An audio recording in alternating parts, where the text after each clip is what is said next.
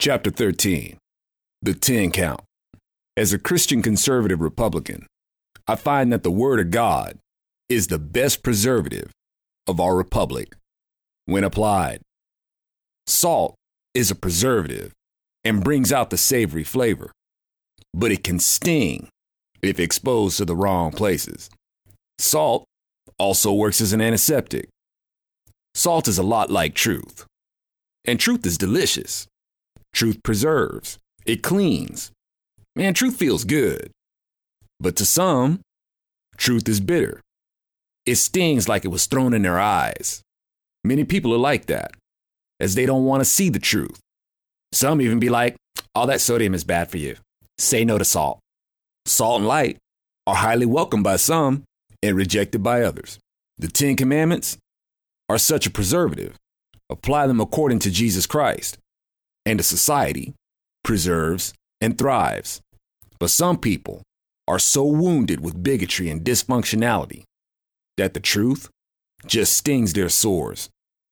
The following is the truth, and it is so true that it's a law. Those who love truth savor it.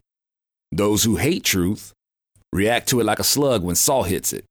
Then God spoke all these words, saying, I am the Lord your God, who brought you out of the land of Egypt, out of the house of slavery. Exodus 1 1 through 2, NASB. As you look at the Ten Commandments, or the Ten Articles, if you will, you can see clauses with the articles. The first commandment isn't just to have no other gods before God, there's other parts. The clause to not have any other gods before God isn't the main thing. The article of God saying, I am the Lord your God, is. If a person rejects the ultimate truth in the article of God being the Lord our God, then the clause of having no other gods before God is most likely not going to be obeyed. I am the Lord your God is the ultimate truth. It is such a pure truth that it is the law. We have the free will to reject that truth and disobey that law. But disobeying the law has consequences. I reckon people should understand the following about free will. The godless believe God doesn't give us free will, if they believe in Him at all, because we get punished for not believing Him. They're absolutely wrong. Free will doesn't mean you are exempt from punishment from making the wrong free will choice. Not having free will would be never knowing what it means to make a choice at all, like a robot, never programmed to never know the difference. That is what not having free will would be. Having free will means that you are free to choose between right, wrong, good, and evil, or what you think is good or evil and whether the reward is worth the risk. Free will is a choice that renders rewards or punishments. Just because a person can be punished doesn't mean they don't have free will. It means they have the free will choice to decide if the risk they are taking is worth the reward. It's all fair because if an unlawful risk taker was a target of another person who took an unlawful risk at the first party's expense, the first lawless risk taker would want the second party punished too. Not having free will would be us being created to be ignorant to choices. We have the free will to abide by the article of God declaring that He is the Lord, our God, or not. There's the free will choice between reward and punishment. Become on high heaven fabulous or become an eternal booty barbecue. Many are foolish enough to think there is no judgment that awaits them. They'll find out the hard way that Jesus is the longest and strongest arm of the law that will bring them to justice no matter how far they think they can brush him off. I am the Lord your God. Without that article, there is ultimately no reason to follow the other commandments. It's like the rights to life, liberty, and the pursuit of happiness. You can't have the second and third without the first. How can you have another God before God if you don't even acknowledge the truth about God being the Lord, our God? This is the very first thing that God wants us to get a grip on that He is the Lord, our God. The first article speaks to the one on the first page He breathed to us. In the beginning, God. After this supreme article, the clause that says, You shall have no other gods before me, doesn't even come next. After the supreme article comes the clause, who brought you out of the land of Egypt. This ain't God bragging about what he did or hanging it over our heads. Who brought you out of the land of Egypt is a law.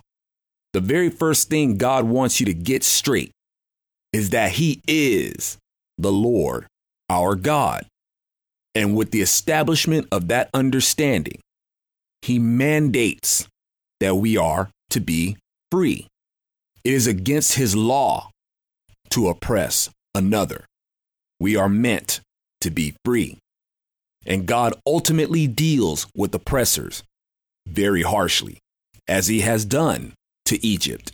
The name Egypt itself means oppression or bondage, house of slavery. That's why the article says, I am the Lord your God, who brought you out of the land of Egypt out of the house of slavery. It is against the law of God to be oppressed. We were not meant to be enslaved. And the full law of God is that we are to be free from things that plague us, like disease, poverty, famine, war, and ultimately death. God will ultimately liberate us from all oppression. It is His law that we are to be free. And the ultimate freedom is found in Him. That brings us to the third clause You shall have no other gods before God, because there is nothing else in the universe that can ultimately liberate us. And the worship of other gods results in oppression and murder, from slavery to human sacrifice these things are not of God. The haters will say, Didn't God sacrifice Jesus? They seem to forget that God gave Yeshua the authority to come back. No other ritual of sacrificing brings the sacrifice back to life. Jesus wasn't sacrificed to remain dead. Jesus was sacrificed to prove that even death can't hold him and that he could liberate us from death, even after his death. A person who can't be killed doesn't prove they can conquer death. There would always be the lingering wonder if there is something that could kill that person. Jesus removed all that. He died, but death couldn't keep him. A person that can't die isn't really proof of immortality. It just means something hasn't been found to kill that person yet. But a person who was killed and then returned from the dead takes the cake. That person proves that they have the power to free all from death. And that person is Jesus. He ultimately liberates us from the ultimate oppressor, death. This is why God lets you know that as Lord and God, He brings us out of bondage. It is His law that we are to be free, ultimately, from death. So, trying to accuse God of sacrificing His Son in the same vein as other pagan religions of human sacrifice don't cut it.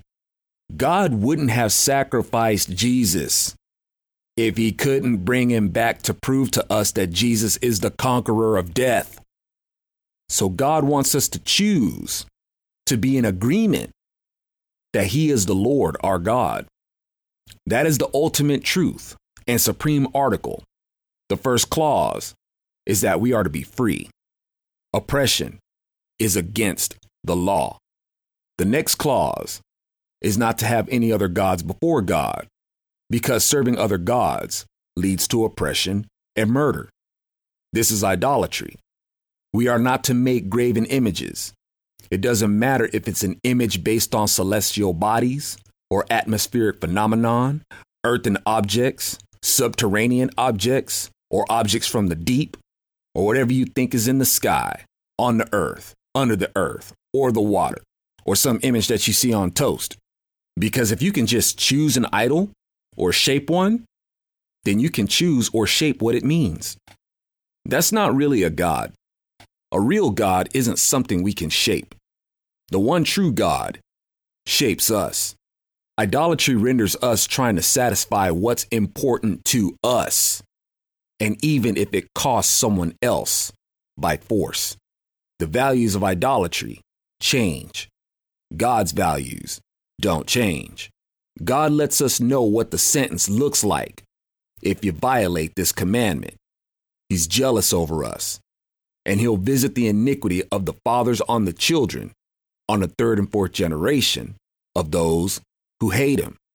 God's jealousy is a protective jealousy, the same kind of jealousy you would have over your kids when you see them straying from the values you tried to instill in them for things that are not healthy for them you would feel jealous. It would hurt you that your kid prefers something that you know would hurt them over what you know is better for them.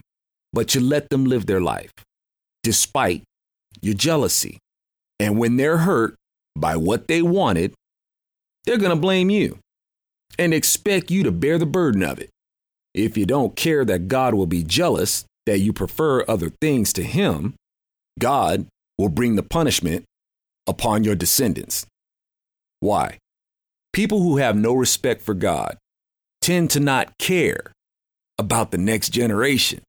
Remember, they make fanciful speeches about making the world a better place for the children of the tomorrow, yet demand the right to abort them. God knows how we are. People who don't want to obey God tend to be the same people who demand the right to make a child pay the death penalty for somebody else's action. Don't even try to judge God for making descendants pay for the crimes of the father. This is God giving people a dose of their own poison. Noah did the same thing. He made Canaan and his descendants pay for the crimes of the father of Canaan, Ham. The one choosing to not obey God doesn't consider the consequences, but his descendants more likely will. Why is this crap happening to me? Why is this my fault? The selfish don't care about what happens to their descendants. That's why Democrats don't really care about the debt that the next generation inherits. And that's if they aren't aborted to inherit the debt. But God doesn't punish the descendants of the Father out of cruelty. The reason why God does this is because the initial lawbreaker was short sighted and didn't care about how his actions would affect others.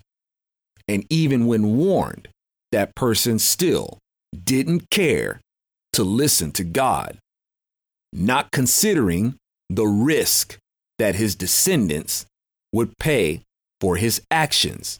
He didn't value who would become his descendants enough to avoid the risk and just obey God. When the descendants are faced with the iniquities of the short sighted father, the descendants are more likely to think twice about rebelling against God. They're seeing confirmation. They're seeing that God wasn't kidding. Chances are they may want the cycle to break and come to God for mercy. They might see that if the iniquity of their father is being visited on them, then their iniquity will be visited on their children.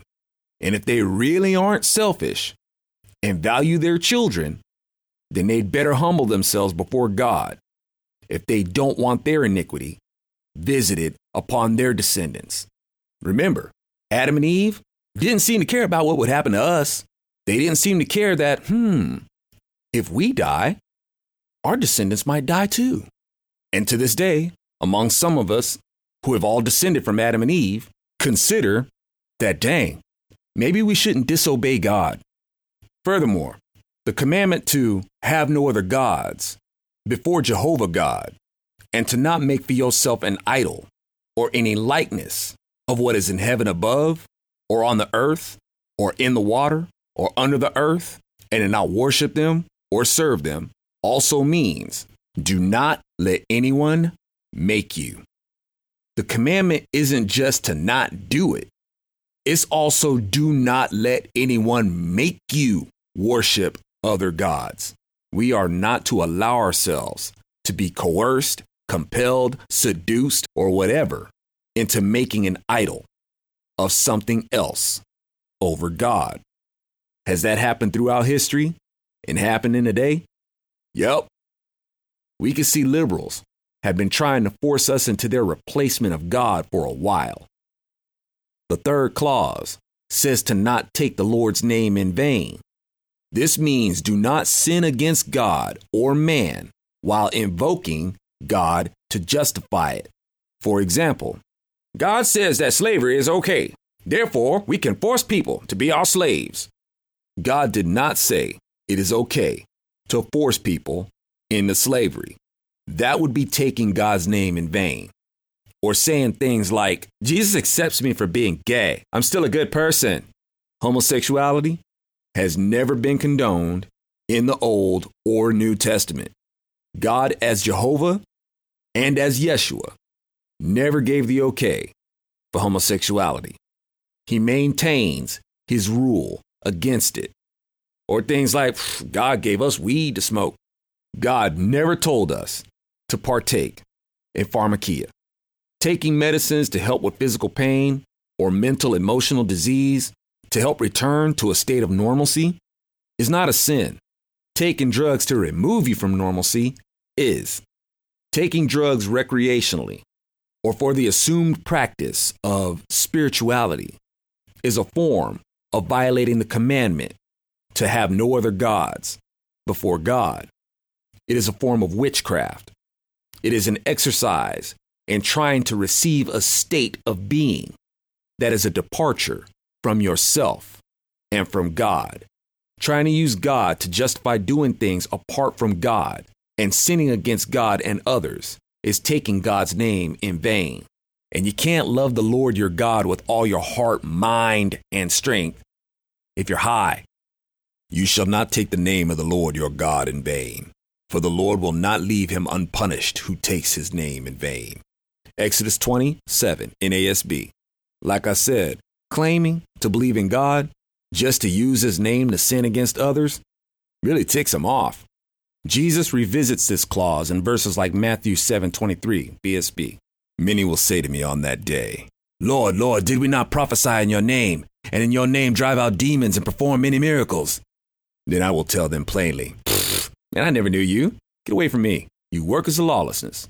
So you see, this isn't me trying to make some wild interpretation despite me being goofy. This is the Bible flat out telling you that taking the name of God in vain means people invoking the name of God while sinning as if it's okay because they either think that God would be accepting of it or they have just engaged in idolatry and made up some God that they call Jesus who gives them permission to sin. The Sabbath clause. This commandment has come to mean closed on Sunday. According to this clause, we're really screwed. Many believe the Sabbath clause is just for the Jews. How do we come to the conclusion that this clause is just for the Jews? According to that so called logic, the commandment to not murder is only for the Jews too. And the rest of us can go murder anytime we want, even on the Sabbath, because that doesn't apply to us either. But here are the clausal components of this section remembering it, keeping it holy, doing no work, and working six days. Like I said, we're screwed Remember the Sabbath? We can't even agree to which day it's supposed to be on. And how are we supposed to remember a Sabbath day and keep it holy on days named after pagan gods? The Pharisees tried to indict Jesus for performing works on the Sabbath. They charged a man for working on the Sabbath just for carrying his mat. This tells me that even the scholars didn't understand what the Sabbath meant. I back up this claim by the fact that the Pharisees themselves were doing work by following Jesus around, trying to give him a citation. That's right, they were double standard Sabbath breaking snitches. If a man carrying a mat is considered work, then surely the hypocritical Judean authorities were in violation of the Sabbath if they're following people around and policing them. If they were really consistent, they should have all picked up stones and busted each other's head open on the spot. But I reckon that would be working on the Sabbath too. Huh. Also, there's a very important clausal element to this section that people overlook. The commandment isn't just about resting. The clause also tells us that we're to work six days. Working is a commandment too. And we're supposed to work six days a week. We're screwed. We want Friday and Saturday to do us and leave Sunday over for God. After football, of course. Come on, God, five days a week, maybe, but six? Many folks would even prefer four 10 hour days. On top of that, only in a perfect world with a perfect economy where everything from farming to manufacturing to retail, etc., worked perfectly could everybody work six days a week. There would be no sick days, no snow ins, no power outs, etc. B'nai Israel had no excuse to not keep this command because Adonai was right there as a pillar of fire by night and smoke by day. Under his reign, he could provide everything they needed to work six days a week and be able to straight chill with him on the seventh. Just follow his instructions. And I reckon that is the thing to remember about the Sabbath that it takes God to have a perfect world, but his presence has been forsaken. We live in a world where it's almost easier to work six days a week than it is to rest on the Sabbath. Your boss may need you to work on Sunday or Saturday. You might not be able to get the job unless you can work weekends. What if Sunday is the only day you have off and you need to catch up on stuff? What if you have to move? The Sabbath reminds us that we are not in a perfect world and that in order to have a perfect world, it requires total obedience to God. If we all loved God and loved each other the way that He tells us to, going to work would be a party every day. People would be happy to go to work six days a week. You couldn't stop us. Imagine going to work where everybody pulled their weight. No gossip, no throat cutting, no embezzling, no power tripping supervisors, no trifling employees. We are naturally wired to be purposeful. We want to perform tasks. It's the bullcrap involved with being at work that is what's often so draining. Also, working on a job that we don't feel like we're meant to do is draining as well. People hate the idea of serving to make the man rich. That, of course, is a prideful and poor and selfish attitude. You wouldn't want employees having the prejudice about you if you come to own a business, and it can suck working around cynical people like that. I like working around people with a service attitude, that get her done spirit. I used to be a grumbler about working for the man, but the Lord fixes that. I've worked on jobs that I don't feel is my calling, but doing a poor job and grumbling wouldn't get me any closer to what I feel like I've been called to do.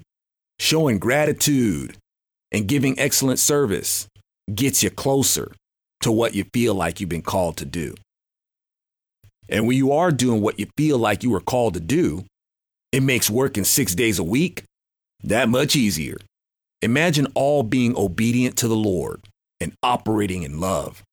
Work itself would be like a holiday, and then it gets better as you come home to your family, whom you've missed all day. And being that they're obedient to the Lord, the party starts all over again. Love and spouse, joyful kids, this world awaits us in God. Jesus told us he went to prepare this place for us. So the Sabbath section isn't really understood, but rather it reminds us that a better world awaits us in Christ. According to how we understand the Sabbath rule, everybody deserves execution due to failure to abide by it. The rules concerning the Sabbath almost seem unfair and even absurd. Be put to death for not resting after working six days? If you couldn't even work six days? Let's review the word remember. Remember the Sabbath.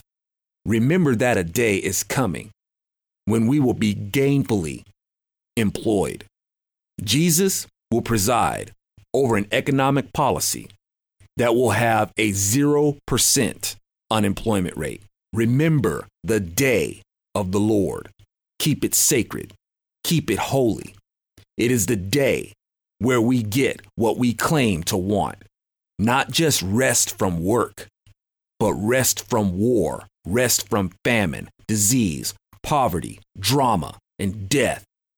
If we really want to be free from these things, then set apart a day to remember the one who will bring us that day and show some dang gratitude to the one who has proven he will make it happen.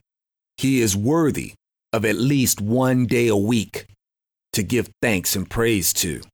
He is worthy of eternal gratitude.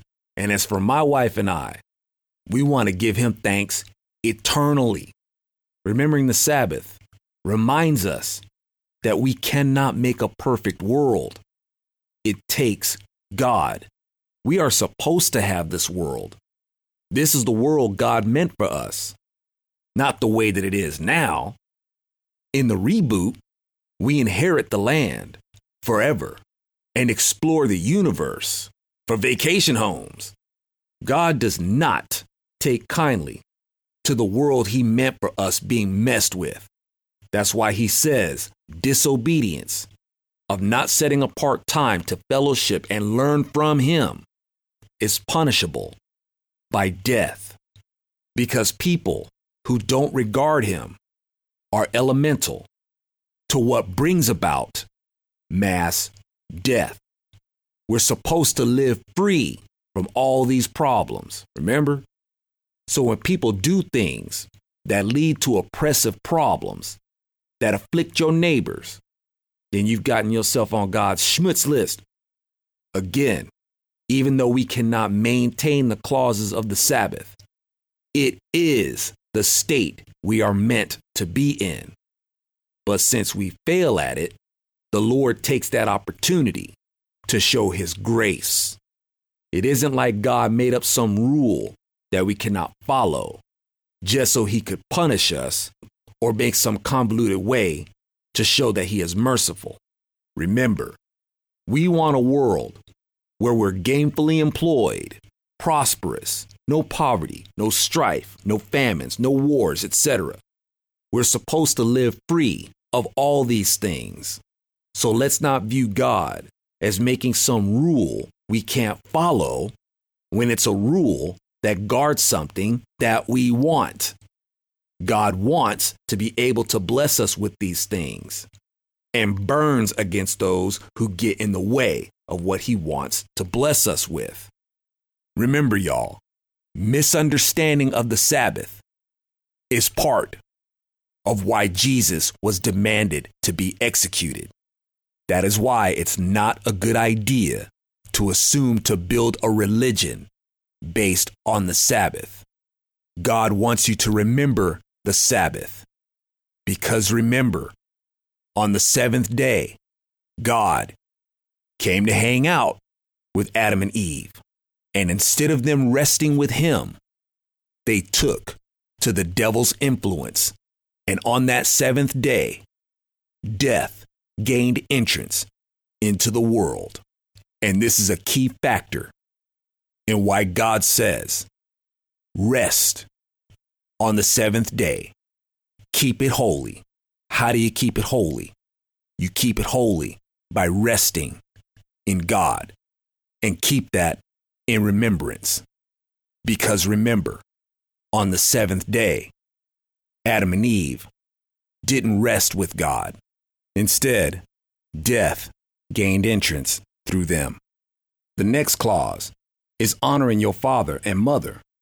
As I said earlier, notice it says father and mother. God knew that there would be those who would try to distort parental roles. That's why God didn't say, honor your parents, because people would definitely take liberties with what that means, thus claiming a kid could have two daddies or two mommies. People do that anyway, but they don't have an excuse to because God made it clear father and mother. Chances are, when you talk to a person with emotional problems who tends to be violent, they didn't have a good relationship with their parents. It's hard to honor your father and mother if they kind of sucked. How can you honor them if they didn't teach you honor? How can you honor them if they didn't set honorable examples? But as I said earlier, it's about living a life that brings your father and mother honor. If you have heard the commandment to honor your father and mother, then that means you can hear the rest of what God says in His Word to learn how to be an honorable person, even though your father and mother may not have taught you. They're supposed to raise you up in the instruction of the Lord so as to not provoke you to wrath, which one could take as raise your kids up right so they won't be bitter and toxic, could also be taken as raise your kids up in a way that doesn't cause God to bring his wrath on them. But as I was saying about God's word and to learn how to be an honorable person, even though your father and mother may have not taught you, there's no excuse. You may just not be able to communicate with them. That's not the issue. People should observe you to have such a decent character that they should assume that you had the best parents ever.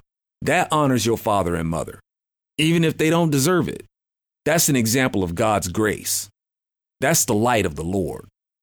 Notice it says father first. Why? Because fathers are usually the first to bail on their kids. God is saying fathers first because they need to hear it first.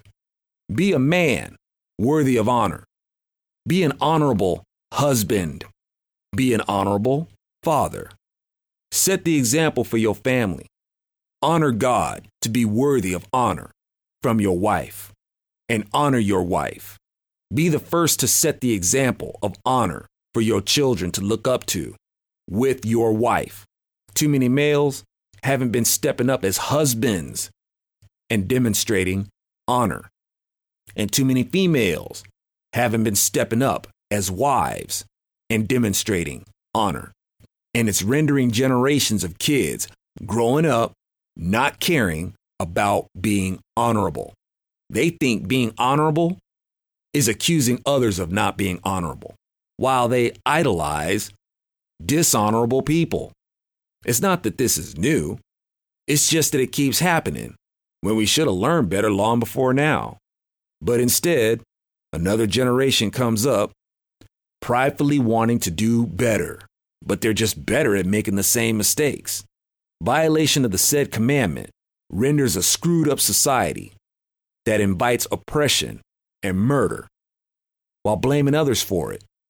God is very strict when it comes to honoring the father and mother because a kid who doesn't is most likely going to become a menace to society, like a drunkard, thief, rapist, or a murderer, perhaps. If a son or daughter willfully chooses to dishonor their parents, this includes cursing and striking their parents, then they are to be put to death. Why? Because if they're violent with their parents, they most likely won't think twice about doing violence to others. He who strikes his father or his mother shall surely be put to death. Exodus 21:15 NASB. Anyone who curses their father or mother is to be put to death. Because they have cursed their father or mother, their blood will be on their own head. Leviticus 29 NIV. For God said, Honor your father and mother, and anyone who curses his father or mother must be put to death. Matthew 15:4 NIV. For Moses said, Honor your father and your mother, and whoever curses his father or mother must be put to death. Mark 7:10 BSB. Anyone who curses their father or mother is to be put to death. Exodus 21:17 NIV.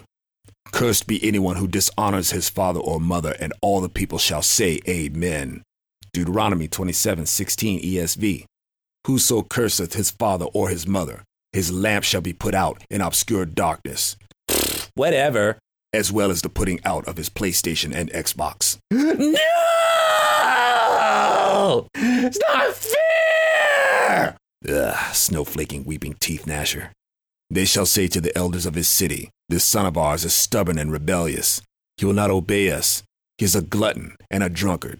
Then all of the men of the city shall stone him to death. So you shall remove the evil from your midst, and all Israel will hear of it in fear.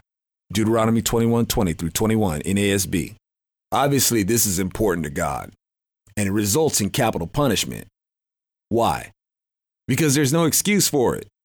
If a son or daughter, old enough to know better, behaves this way while God Himself is present, giving instructions, and the son or daughter still disregards the instructions and continues with such behavior, then the penalty is death. They don't need therapy or an intervention program. God is right there. He is the cure. But the son or daughter rejected God in his presence. There's no excuse for that. Satan and a third of the angels rejected God in the presence of God. There's no excuse for that. Such pride and obstinacy results in horrors being brought to others. Godless liberals try to judge God for saying, have a willfully evil son or daughter put to death. But liberals demand the right to have a preborn that has performed no evil put to death. Which brings us to the clause to not murder. That includes abortion. Liberals say the Bible doesn't say anything about abortion. That's funny. Like liberals would stop being pro abortion even if the Bible did say in explicit terms, do not have an abortion. That's like a person saying they don't believe in the Bible because it doesn't mention dinosaurs. Like a dinosaur is going to make them obey God.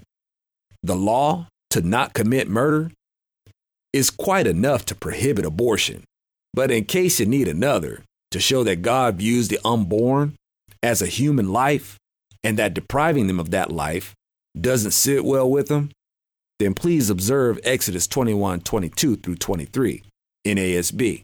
If men struggle with each other and strike a woman with child so that she gives birth prematurely, yet there is no injury, he shall surely be fined as the woman's husband may demand of him, and he shall pay as the judges decide.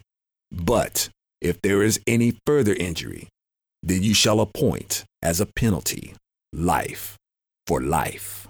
If that woman is made to miscarry, the man who struck her is to forfeit his life for the life he cost. Murder is the eventual result of breaking the commandments. Having other gods before God results in murder. The murderer has no respect for man being made in the image of God. Making graven images or idols results in murder. Since a murderer has no respect for man being made in the image of God, the murderer has shaped his own images of a God, from Moloch to money. And for this idol, they'll sacrifice another. Money isn't evil, loving it is, idolizing it is. It results in murder. Taking the Lord's name in vain results in murder. Using God to assume justification for destroying another person. The Lord says I can enslave others or wage genocide against a group. Yeah, Hitler said, I'm doing the Lord's work. That would be taking the Lord's name in vain. They will put you out of the synagogue. In fact, The time is coming when anyone who kills you will think they are offering a service to God. John 16, 2 NIV. Or you shall not misuse his name. Do not invoke the name of the Lord to justify sinning, sinning against others, and sinning against God. It results in murder. Don't forget the Sabbath. Remember who God is. Keep his commandments. Not doing so results in murder. Work and earn income. People who don't work tend to feel entitled to other people's stuff, ultimately, feeling desperately entitled enough to their life, thus resulting in murder. If there is no God, then ultimately there is no reason to not murder or sin against others. According to what is murder wrong besides God? What else is there to have proven to be the thing we're ultimately accountable to? Jesus came back from the dead to prove that he is ultimately the one we're accountable to. He proved that there is life in heaven or an awful awareness in hell. And he can either save a person from hell or save heaven from sucking by preventing the non believer from being there. Not honoring fathers and mothers results in murder. Chances are, if you have no respect for them, you'll be short on respect for others. Murdering people definitely doesn't honor fathers and mothers. Be the kind of person a decent father and mother should be honored by, even if your parents weren't that great. Living a resentful life of the father and mother can lead to taking that resentment out on others, which can lead to murder. Do not commit adultery. I don't think I need to explain how this leads to murder, but I will add that adultery tends to result in pregnancy, which the adulterers tend to resolve with abortion. That's another way adultery leads to murder. Don't commit adultery. Jesus says don't even think about having sex with anybody else but your spouse. You have heard that it was said, do not commit adultery. But I tell you that anyone who looks at a woman to lust after her has already committed adultery with her in his heart. Matthew 5 28 BSB. This doesn't mean single people can't be sexually attracted to another, because that is kind of how people end up getting married. You were sexually attracted to your spouse before y'all got married, right? I hope you still are.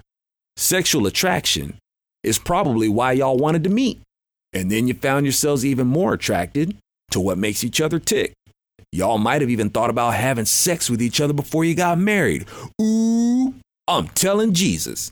Y'all, it's anybody married looking upon another lustfully is what's adultery. The reason why it focuses on men doing it isn't because it doesn't apply to women too, because it's us men who constantly have our mind on women and women on our minds. Man, our brain lives in the bottom of a woman's drawers. And women who are promiscuous usually justify their behavior as being equal to men. If men can behave this way, why can't women behave like men? That's why Jesus focuses on the men concerning adultery, because we set the example. Why does Jesus lay this on us? And why is it adulterous to just think about it? Isn't that a little extreme to call that adultery? Besides, what goes on in my mind is my own business, and it's not like it's hurting anybody. Well, y'all, that's a selfish way to think. The reason why Jesus doesn't want married people looking at others lustfully is because what you think about is what you tend to come about. Eventually, your imagination won't satisfy you. You'll try to live it out. It's natural for these thoughts to pop into our heads, but they're not to be entertained. Jesus does not want those thoughts weakening you. But the main reason why this is adultery is simply this would you want your spouse fantasizing about someone else? Do you think it would please your spouse that you're fantasizing about someone else? I found myself weakening, letting my mind go where it wanted. And before I knew it, I'm having conversations with women I shouldn't have been having. It wasn't my wife's fault. She's amazing. It was just me being a greedy male. I'm not going to act like I'm clean as a whistle and be like, I'm a stone when it comes to the temptation of women. That would make me either a liar or gay. I got convicted and had to confess to my woman that my attraction for other women is about to have me do something really stupid. She was devastated. It didn't matter that I was just thinking about it or even having flirtatious conversations. It wounded her deeply. She didn't deserve that. This is why Jesus says, don't even think about it. It will hurt your spouse deeply. You wouldn't want them thinking of someone else sexually instead of you. If you love your spouse, don't justify even thinking about another sexually. Yeah, it's difficult. It's part of our biology, but we're also wired with a sense of loyalty. And God and the spouse he blesses you with are worth the effort. This is why the devil is also called Beelzebub, Lord of the Flies, because he's like a fly that relentlessly buzzes around your head. He will not leave you alone. And flies always try to get into your eyes and ears. The Beelzebub wants to lay maggots in what you see and hear. Lustful and lying larvae. You have to swat this fly away all day, every day. The Lord of the Flies sometimes brings a swarm, and it feels like all you can think about is sex with another person. You got to keep that can of Christ with you at all times to spray, spray, spray to keep the flies away. They're immortal, so they don't die. All you can do is keep using the repellent on them and not let them consume you. The struggle is real. So, no highlight reels, folks. Keep your mind on your spouse. It's not easy because we're dealing with a procreation instinct, but we have to master it through Christ. The Lord is worthy of obedience. Adultery leads to murder, and even thinking about another person can cause a spouse to bust your skull open and drag that Sancho or Sancha you got in your head out and murder them too. Or in some cases, people murder their spouse to pursue another they lusted after. Indeed, Jesus knows how far adultery in the heart can go and warns us. So, for the record, this ain't no the devil made me do it type of cop out crap. We have a responsibility to call for biblical backup. Do not steal. It results in murder. Murder itself is stealing another person's life. Rape is also stealing. So, rape is a no no too. Forced slavery is also stealing. It's the stealing of another person's liberty. Slavery is a no no. A person who steals and really doesn't want to go to jail might murder a person who would get in the way of them getting away. Or the thing they want to steal may be more valuable to them than the life of the person they want to steal the item or items from, which would also make that idolatry. Taxing income is also stealing, and states have committed genocide against citizens who would no longer stand for their government crippling them with income taxes. Do not bear false witness against your neighbor. Folks need to understand that this commandment isn't do not lie. You can lie and help somebody. A lie can save someone's life. Are you hiding any Jews in there? Uh, nope. And voila, you just saved a basement full of Jews from the Nazis. You had any slaves in there or know anything about the Underground Railroad? Uh, nope. And Shazam, a lie saved a shack full of slaves from slave traders. Does this dress make my butt look big? Nope. And a love peanut butter sandwiches. A lie helped you to still get to go out for the evening in peace. And your wife will keep that nice plump booty instead of trying to work it off. As Sir Mix-a-Lot says, you can do side bends or sit-ups, but baby, don't you lose that butt. Lying is not the sin. The commandment is to not slander. The aforementioned would be more like lying for your neighbor, as in to help them. The commandment is to not lie against your neighbor, as in to destroy them. Remember, the worst thing you can do to a person without touching them is falsely accuse them. The devil destroyed the human race with an accusation without laying a finger on Adam or Eve. That's proven by the fact that snakes don't have fingers. You know that was funny. Satan, the accuser, the slanderer, falsely accused God of withholding power from them. This caused distrust and ultimately death. Slandering people kills relationships, businesses, and of course, people. A false accusation results in people being murdered. God hates a deceitful tongue. God hates deceit for personal gain at the expense of others. Or they may not even care about gain, but just the satisfaction of destroying someone else they don't like. Do not covet other people's stuff. Remember, what you think about is what you tend to come about. Covetousness results in theft, adultery, rape, and murder. Don't entertain the thought that you're entitled to someone else's stuff. That's how we get higher taxes. That person makes too much money. It's not fair, and I'm entitled to some of it. And up go income taxes, mandated wage increases, and of course, the cost of living.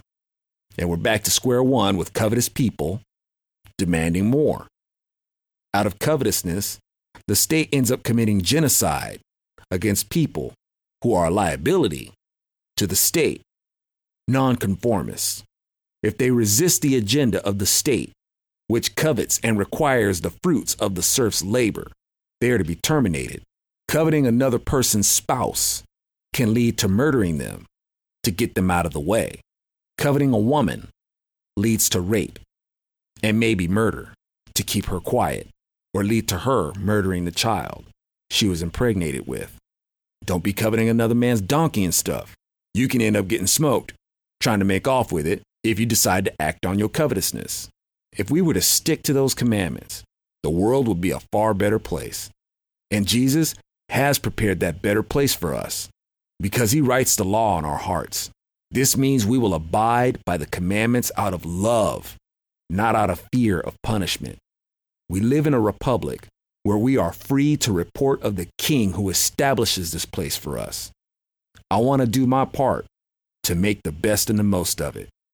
I don't want to end up like a country where proclaiming the gospel gets you killed, and that's the law of the land. This can happen in America.